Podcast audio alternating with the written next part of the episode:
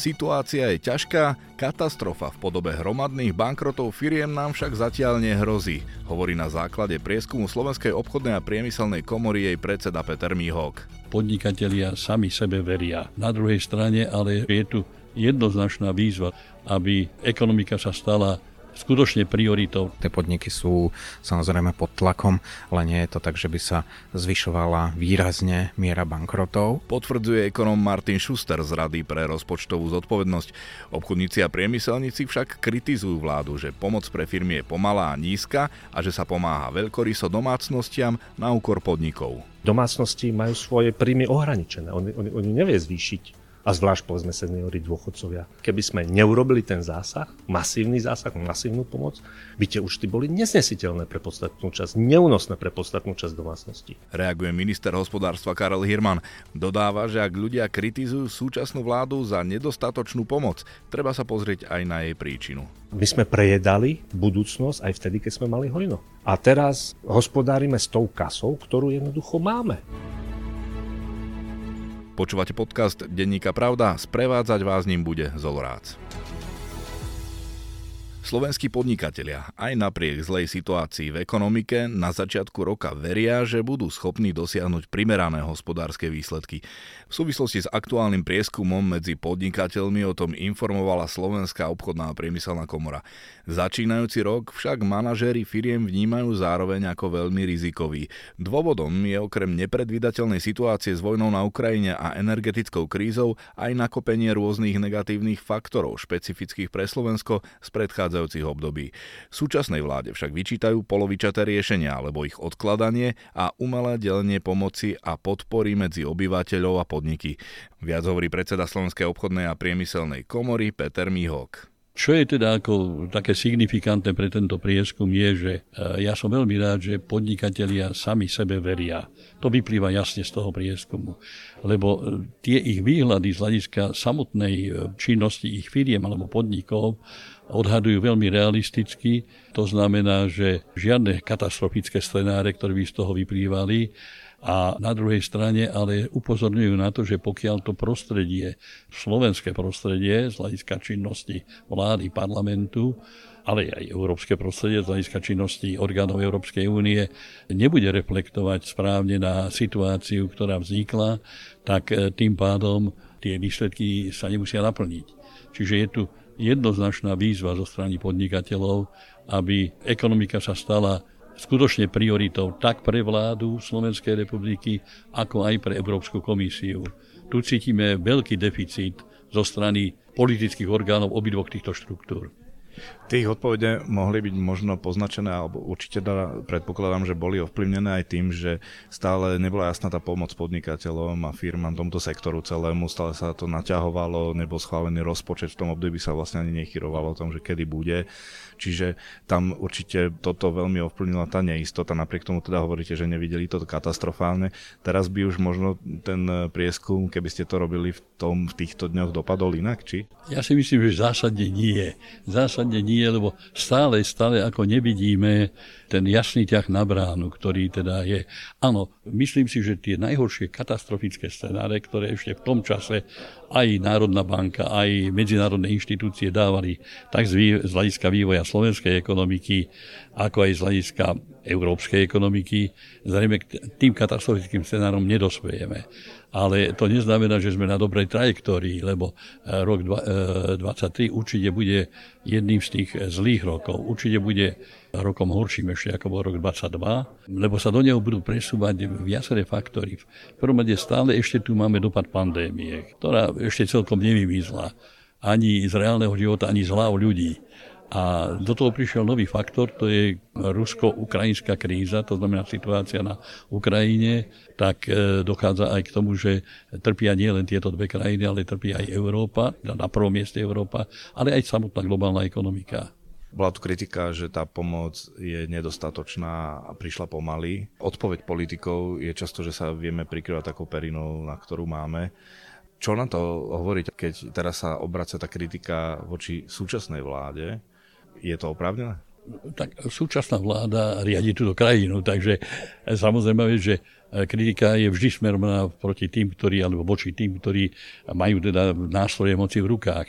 Ale musíme byť tiež objektívni, mnohé veci sa tu nakopili. Život aj politika je vlastne štafetový beh, tu sa iba odovzdáva kolík a každý ten bežec niečo ubehne, niektorých rýchlejšie, niektorých pomalšie. Čiže Takisto bolo by nespravodlivé hodnotiť negatívne iba túto vládu, objektívne by to bolo nespravodlivé, ale zasa na druhej strane zaslievame tejto vláde, že buď reagovala neskoro, čím sme strácali konkurenčnú schopnosť, buď reagovala polovičato, to znamená, že neriešila tieto problémy a otázky v súvislosti s touto globálnou krízou komplexne, alebo nereagovala vôbec. A to je to najhoršie.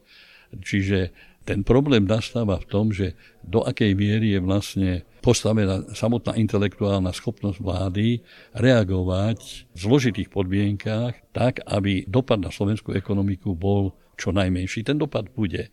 My vidíme teda viaceré, viaceré problémy. A ten základný problém, ktorý vidíme, a znovu každá vláda k tomu prispela, ale aj táto, a dosť signifikantné, to je, že my žijeme na úkor budúcnosti my zvyšujeme, vysoko zvyšujeme zadlženosť krajiny. Z toho bude vyplývať eh, dlhová služba, čiže to, čo zadlžujeme sa, tak to budeme splácať. Pokiaľ bude vývoj na finančných trhoch tak, ako sa ukazuje teraz, že sa zvyšuje úrokové sadby, všetko, budeme splácať ešte viacej samozrejme vec, lebo to má priamy dopad. Eh, ste mi nahrali na otázku, vlastne kam som aj mieril, že keď sme mali dobré časy, keď bol rast, keď neboli krízy, tak sme zrejme niečo urobili zle, Nemali sme vyrovnané rozpočty, neinvestovali sme do vedy, nerobili sme reformy, ktoré boli potrebné, aby sme boli na túto situáciu pripravení. Súhlasíte?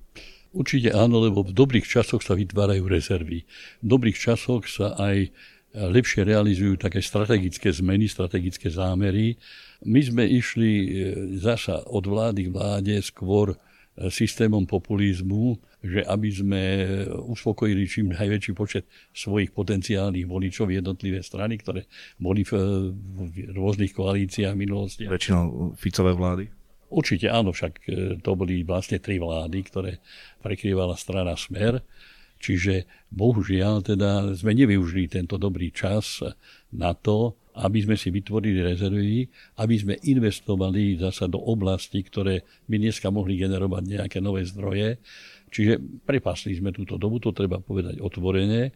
No a tie negatívne dopady máme v tej situácii, ktorá je neocitli sme sa v tejto situácii čistá jasná.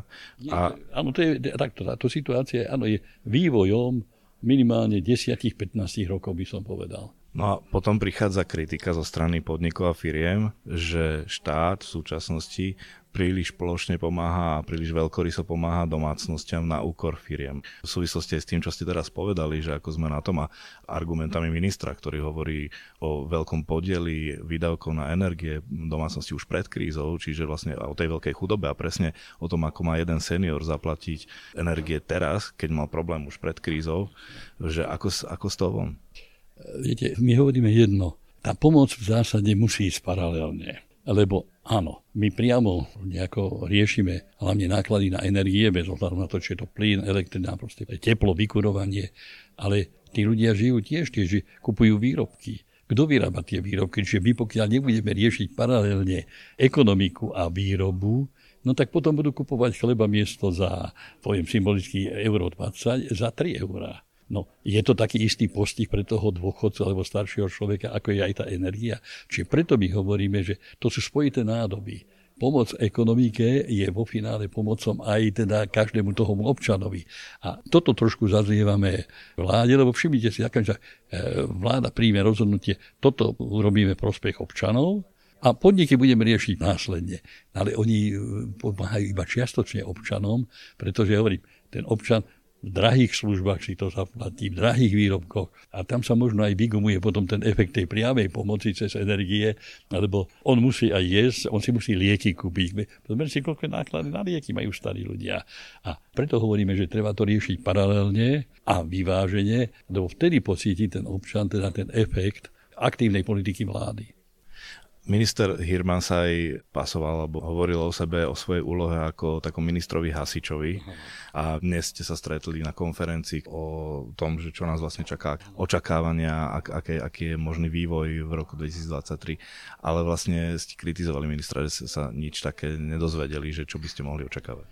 Tak e, ja aj chápem e, pána ministra v tom, že on je pomerne veľmi krátko vo funkcii. Vstúpil teda úplne do jamy levovej a na neho sa iba začali od prvého dňa rúcať a váľať problémy, ktoré musel operatívne riešiť. Čiže správne on seba nazval, že je hasičom, lebo na nič nemu nezostáva ani čas, ani energia. Ono je to prirodzené. Isté, že očakávania firieb a podnikov je, že počuť niečo do budúcnosti. Dobre, no znovu, celá vláda a minister osobitne teda v rámci, v rámci kompetencií, ktoré má, vie, aká je jeho budúcnosť dneska. Je to vláda v demisii, dostala nedôveru, čiže preto si myslím, že tieto veci sa mali riešiť veľmi urýchlene ten človek, ktorý je na tej pozícii, sa bude inak správať, keď bude vedieť, áno, tak máme k sebou ešte 8 mesiacov a za tých 8 mesiacov môžem toto urobiť, ako keď vlastne nevie, čo má pred sebou. Toto fakt zazlievam ja osobne celému tomu politickému establishmentu.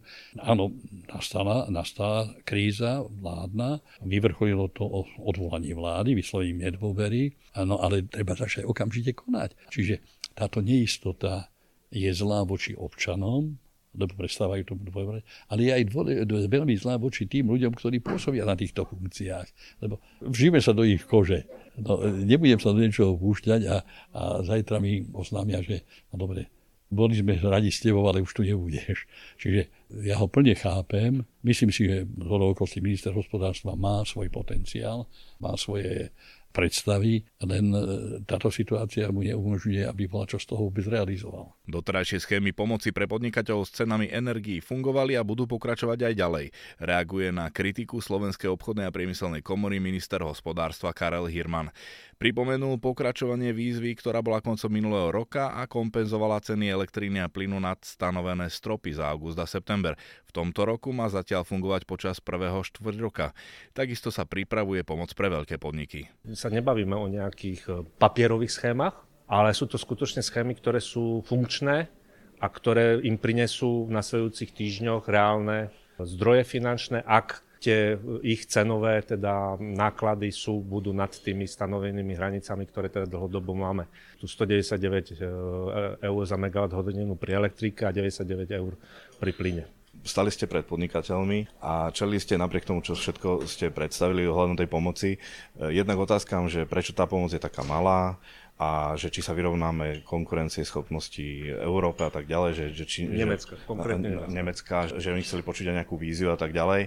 No, e, ako jasné, vždycky sa môžeme porovnávať s Nemeckom, už ale nemecká sila, Nemecka je, nie že v európskom priestore, ale v celosvetovom je to, to proste, to je goliáš. A fakt je ten, že Nemci v uplynulých rokoch, keď bolo hojno, keď bola konjunktúra, mali prebytkové rozpočty. My sme ich mali deficitné za uplynulé vlády a my sme prejedali budúcnosť aj vtedy, keď sme mali hojno. A teraz hospodárime s tou kasou, ktorú jednoducho máme. A navyše do tej kasy tie peniaze teraz si pomáhame, lebo musíme pomáhať si. To ja hovorím takisto, domácnosti, podnikateľský sektor, verejná správa, aby sme túto cenovú tsunami energetickú prežili v zdraví a, a v pokoji, pokiaľ je čo najlepšie možné. Ale treba si uvedomiť, že tie peniaze, ktoré si teraz vyplácame aj podnikateľom, bude nutné vrátiť do tej kasy. A to som povedal, že pozor, keď e, dlhodobo sa stiažujú podnikatelia na vysoké daňové zaťaženie, no ono tie, do tej kasy prúdia tie peniaze len z daní. Ich, našich spoločných, a vtedy, keď ste si všimli, prikyvovali súhlasne hlavou, že áno, je to tak, že je to problém, že je to dilema. Takže vždycky by sme chceli, a ja by som rád pomáhal viacej, ale sme limitovaní našou spoločnou kasou ale v decembri sme ukázali, sme pomohli konkrétnym subjektom, ktorí konkrétne trpeli podnika- a nielen podnikateľské, lebo subjekty vyvíjajúce hospodárskú činnosť, to bude platiť aj teraz tejto výzve. Upozorňujem, tam boli cirkevné organizácie, športové, kultúrne. Ministerstvo hospodárstva vymyslelo, pripravilo a realizovali schému, ktorú má teda široký spoločenský dosah. To bude aj teraz. Od februára za januárové účty spätne, lebo to je kompenzácia. Zase spustíme kompenzáciu pre všetky tieto e, subjekty, ktoré sú oprávnené a budú oprávnené. Tie informácie sú na našom webe. Poprosím sa riadiť serióznymi informáciami, konkrétnymi informáciami, nie nejakými statusmi na Facebookoch, blogoch a podobne, kde sú skutočne aj voči tým podnikateľom alebo aj verejnosti veľmi zavádzajúce informácie a veľmi neférové informácie. Ešte ste sa rozprávali o tom, že sa pomáha viac domácnostiam na úkor firmám. Že sa nemyslí na firmy, ktoré naozaj nevedeš, ako prežijú rok. Áno, no viete, no ale v domácnosti to sme my všetci spoločne. Oni majú domácnosti, podnikatelia. A ich zamestnanci majú svoje domácnosti. A viete, domácnosti majú svoje príjmy ohraničené. Oni, oni, oni nevie zvýšiť. A zvlášť povedzme seniory, dôchodcovia a podobne, alebo rodiny s deťmi ale podnikateľský subjekt predsa len má tú možnosť tu zvýšené náklady premietnúť do cien alebo ušetriť, je flexibilný. Hej, takže miera pomoci, vedeli sme, čo sa na nás valí v domácnostiach, to sme presne vedeli. Tam máme zafixovanú cenu na celý rok, tam, tam sa už sa ani nedá nič robiť, pretože je regulovaná, je, da, je stanovená na základe toho, čo sa u, urobilo minulý rok, bohužiaľ. Ale podnikatelia majú flexibilné ceny. Druhá časť z nich je na spotoch. A teraz tie ceny, chvála Bohu, no hovorím na tých spotových burzových cenách, výrazne klesá. Takže ich účty za energie sa budú meniť. Kým tie účty za, u domácnosti, keby sme neurobili ten zásah, masívny zásah, masívnu pomoc, by tie účty boli nesnesiteľné pre podstatnú časť, neúnosné pre podstatnú časť domácnosti. Takže to bolo zodpovedný prístup, ktorý jednoducho bol nevyhnutný a tým podnikateľom, hovorím, tá pomoc je pripravená, spustí sa a spoločne budeme sa ďalej s nimi baviť, spoločne všetci spolu, o tom, ako ju nastaviť podľa vývoju, povedzme, cien energií na trhoch. Ak budú klesať, no tak tá pomoc vlastne ani nebude, alebo bude výrazne menšia potrebná. To je pomoc. To nie je vykrývanie e, stratených ziskov. To je skutočne elementárna pomoc na udržanie chodu domácnosť alebo podnikateľský subjekt to je naša spoločná kasa, z našej spoločnej kasy si spoločne pomáhame, aby sme tu prežili. K téme som oslovila ekonóma Martina Šustera z Rady pre rozpočtovú zodpovednosť. Slovenskí obchodníci a priemyselníci kritizujú súčasnú vládu, že pomáha málo, pomaly a domácnostiam na úkor firiem. Pravda je tá, že energopomoc domácnostiam na Slovensku je veľmi štedrá kým pomoc podnikom je porovnateľná s inými krajinami. Sú krajiny, ktoré sú štedrejšie, sú krajiny, ktoré sú menej štedré, ale možno by sa skôr dalo povedať, že je skromnejšia tá pomoc podnikom, kým voči domácnostiam sme štedrí. Takže nejako neprekvapuje, že podnikatelia sa cítia byť, že dostávajú od vlády menej a ani neprekvapuje, že si žiadajú viacej, ale na druhej strane treba si uvedomiť, že tá pomoc nepríde zvonka. Tá pomoc je z nášho spoločného štátneho rozpočtu a ani ten nie je nekonečný a niekto to bude musieť zaplatiť. V konečnom dôsledku to zaplatia tie podniky a tí obyvateľia len nie tento rok, ale neskôr. To sú práve tie nástrahy alebo to B, čo sa vlastne pri tej kritike nehovorí a ľudia si to asi ťažko vedia predstaviť, lebo konkrétnejšie je to, čo je teraz za tu. Samozrejme, to, to je jedna vec, že teda ľuďom aj podnikom záleží na riešení okamžitých problémov a pre mnohých z nich sú tie problémy veľké a bezprostredné, takže ich chcú riešiť. A odsúvame to, že budeme mať nejaký problém s verejným dlhom, ktorý budeme musieť riešiť o rok, dva alebo tri. A druhá vec je, že každý, kto bojuje za nejakú dotáciu pre svoj segment, pre svoj typ e, podnikov alebo organizácií, ak sa mu úspešne podarí to vybojovať, tak e, on má to svoje isté, kým tá dlhová záťaž pre celú krajinu, ktorá sa neskôr bude musieť splatiť, tak stále môžeme dúfať, že to bremeno spadne na niekoho iného a nie priamo na mňa alebo na môj typ podnikov. Takže možno podniky dúfajú, že sa to viacej prenesie na zamestnancov alebo že sa bude šetriť na dôchodcov. Obyvatelia môžu zase dúfať, že sa viacej zdania tie bohatšie podniky.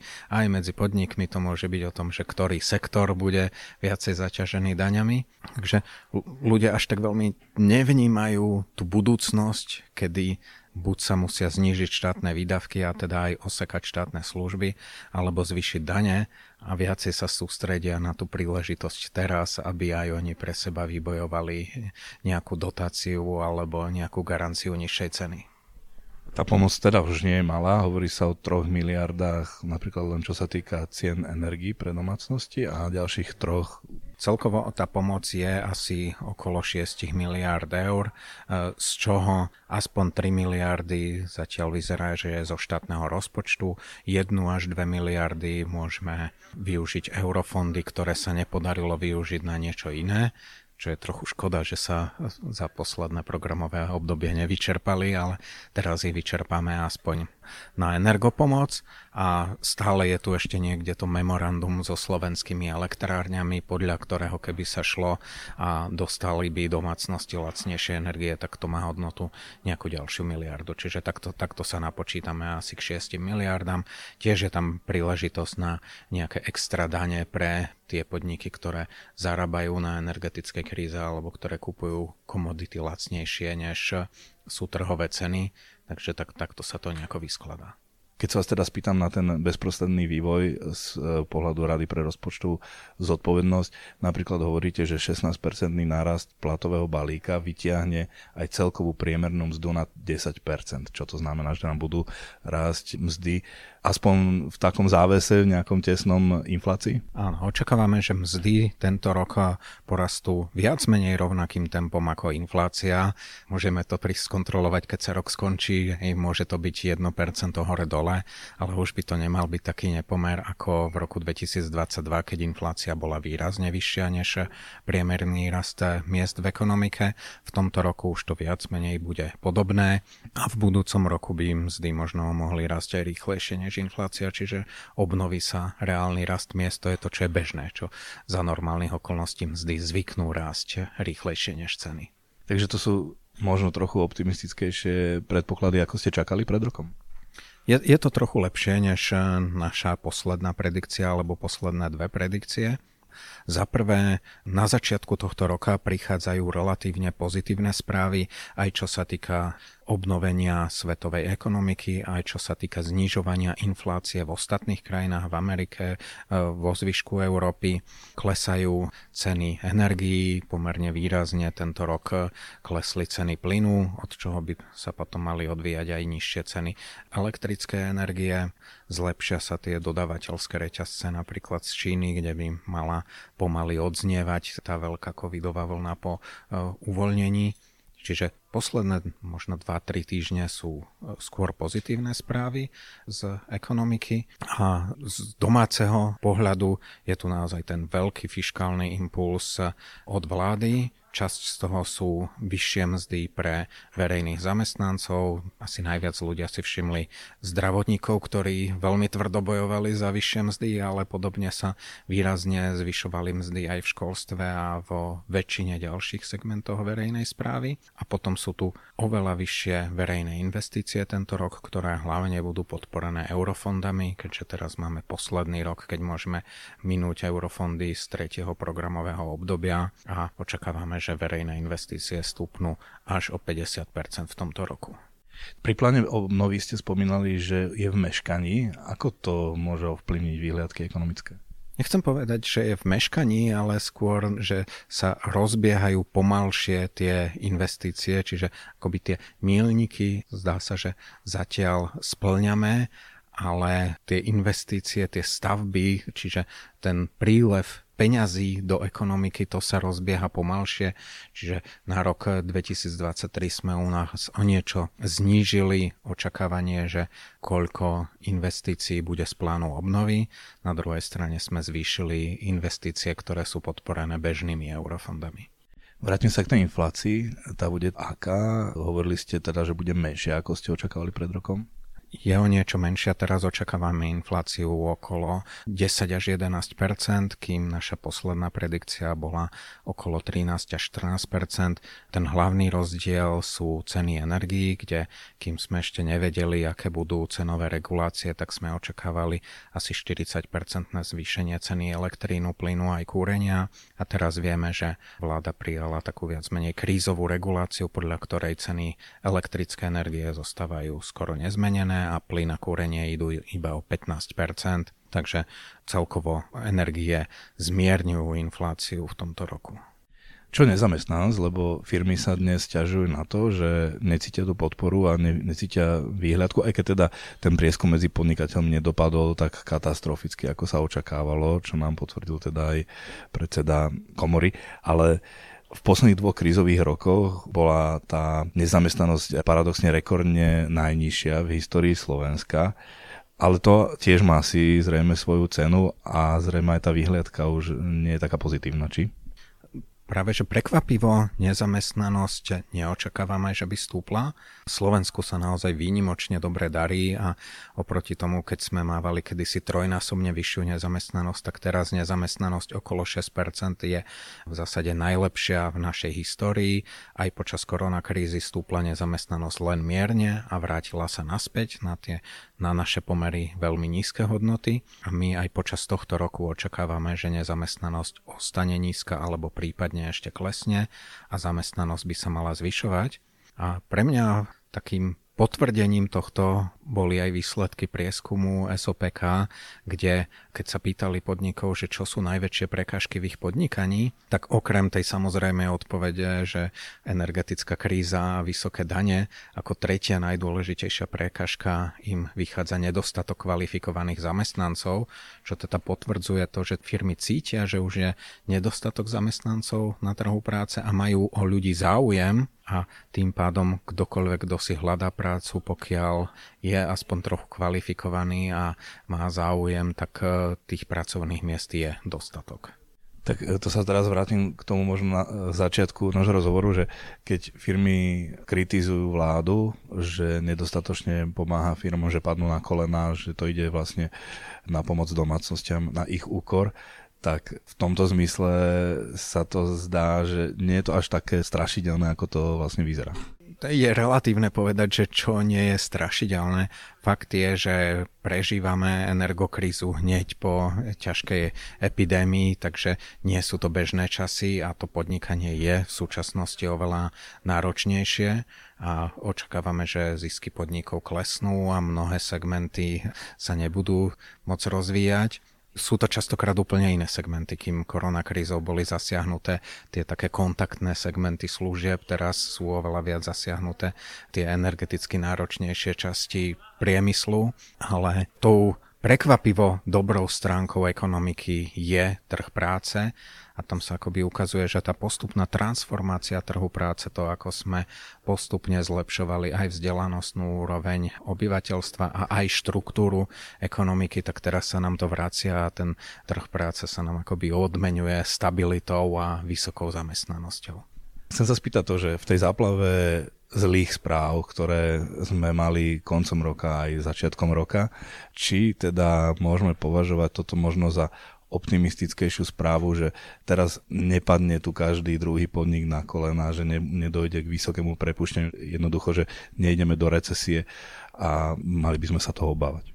Áno, áno, akože z tohto pohľadu je to tá dobrá správa, že zamestnanosť zostáva vysoká a naozaj nepozorujeme, že by veľa podnikov sa dostávalo do úplne existenčných problémov. Oni tie podniky sú samozrejme pod tlakom, ale nie je to tak, že by sa zvyšovala výrazne miera bankrotov. A z pohľadu tých bežných pracujúcich ľudí myslím si, že tiež je dôležitejšie to, že sa udržiava zamestnanosť a asi ľudia chápu, že teda počas energetickej krízy a vysokej inflácie reálne mzdy za minulý rok klesli a tento rok budú reálne mzdy viac menej na nule a každý by bol radšej, keby mu reálna mzda stúpala, ale bežne ľudia uprednostňujú tú istotu zamestnania pred nejakými niekoľko málo percentnými zmenami príjmu. No a potom ešte možno taká politická otázka, ja viem, že nie ste politik, ale ekonom. Nachádzame sa v situácii, keď nás čakajú predčasné voľby, pravdepodobne už v septembri. A teraz si mnohí hovoria, no tak táto vláda to domrvila, tak e, musím voliť niečo iné. Ale v tejto situácii, akej sme sa neocitli len tak čistá jasná, že vlastne aj tie predošlé rozhodnutia na to majú vplyv. Nechcel by som sa vyjadrovať moc eh, k činnosti vlády. Možno jednu jedinú poznámku k tomuto, že Slovensko veľké ekonomické reformy robilo naposledy asi pred 15 rokmi a potom ešte sme zaviedli euro v roku 2009 a odvtedy sme tak nejak čakali, že sa prejaví ovocie týchto reforiem, ale ďalšie veľké reformy sa nerobili. A miesto toho posledné vlády, a nie len táto, ale aj ďalšie vlády predtým sa sústreďovali len na redistribúciu bohatstva a jedna vláda chcela viac pomôcť dôchodcom, druhá chcela viac pomôcť rodinám s deťmi, alebo jedna chcela viac pomôcť zamestnancom, ďalšia možno viacej živnostníkom. Ale miesto toho, aby sme sa sústredili na to, aby tá naša ekonomika rástla, aby sa koláč zväčšoval, tak sa vlády sústredili len na to, ako ten koláč pokrájať a rozdeliť. A teraz si myslím, že by bol čas znovu sa poriadne zamyslieť nad tým, ako zariadiť, nech ten náš koláč rastie a potom každého podiel tiež môže byť vyšší. Inak sa spýtam, jasné, že nepoviete, že koho voliť, ale keď nás ľudia počúvajú a myslím si, že by im malo záležať na tom, aby sa ekonomike darilo, potom sa darí aj ľuďom, dá sa potom aj pomáhať a podobne tak vlastne čo by si mali všímať e, na tých vyjadreniach alebo na tých činoch politikov, že komu vlastne zverí ten hlas, aby tá ekonomika nebola na tom horšie, ale aby to napredovalo. Tak to tiež nie je na mne, aby som e, dával odporúčanie, ako ho voliť. Priam naopak, teda nemá, nemáme sa vyjadrovať, ale znovu len zopakujem, že mali by sme sa pozerať na to, čo sú tie možnosti, ako zväčšovať našu ekonomiku z dlhodobého hľadiska. A tam sú asi dve alebo tri kľúčové veci. Jedna je vzdelávanie a to je všetko od škôlok, cez základné a stredné školy až po vysoké školstvo, čiže všetky tieto oblasti potrebujeme zlepšiť. Samozrejme, že to ovocie sa prejaví, až keď tie deti doštudujú a začnú pracovať, čiže to je naozaj niečo, čo sa pozeráme na investíciu s výhľadom možno 20 rokov. Na vzdelávanie nadvezuje výskum a vývoj, a ak nebudeme mať ako krajina vlastný výskum a vývoj, tak e, nikdy nebudeme bohatou špičkovou krajinou, že budeme len tým, ktorí napodobňujú tých ostatných. A Tretia vec je stabilita verejných financií. Slovensko je v súčasnosti vo vysokom riziku verejných financií a to, čo som už spomínal, že teda sa sústreďujeme na to rozdeľovanie koláča, tak časť z toho je, že my si dokonca požičiavame ten koláč od našich detí alebo od našich vnúkov a rozdeľujeme ho teraz a s tým tiež bude treba prestať a potrebujeme výrazne stabilizovať verejné financie, čiže potrebujeme znižovať výdavky alebo znižovať dane a popri tom aj zlepšovať efektívnosť výberu daní, tak aby sme asi o 5 percentuálnych bodov zlepšili hospodárenie verejných financií. Politici teraz budú sľubovať čokoľvek pred voľbami. Na čo si dávať pozor, že čo sú tie také podozrivé sluby, že čo sú vlastne nesplniteľné, alebo podľa čoho sa rozhodovať v týchto ekonomických otázkach? Ja, ja by som sa pozeral na udržateľnosť, na dôležitosť vzdelania, výskumu a na to, čo je naozaj splniteľné, aj ufinancovateľné. Jak ste povedali, že slúbiť sa dá všetko možné, realizovať sa toho dá menej a potrebujeme, aby sme to realizovali udržateľným spôsobom, tak aby nám dlh prestal rásť a naopak, aby sme sa pripravili na záťaž zo starnutia obyvateľstva a z klimatických zmien, ktoré výrazne zaťažia náš rozpočet asi o 15 až 20 rokov a na to medzi tým musíme byť pripravení. Sme v závere, počúvali ste podcast Denníka Pravda, ktorý pre vás pripravil Zolrác.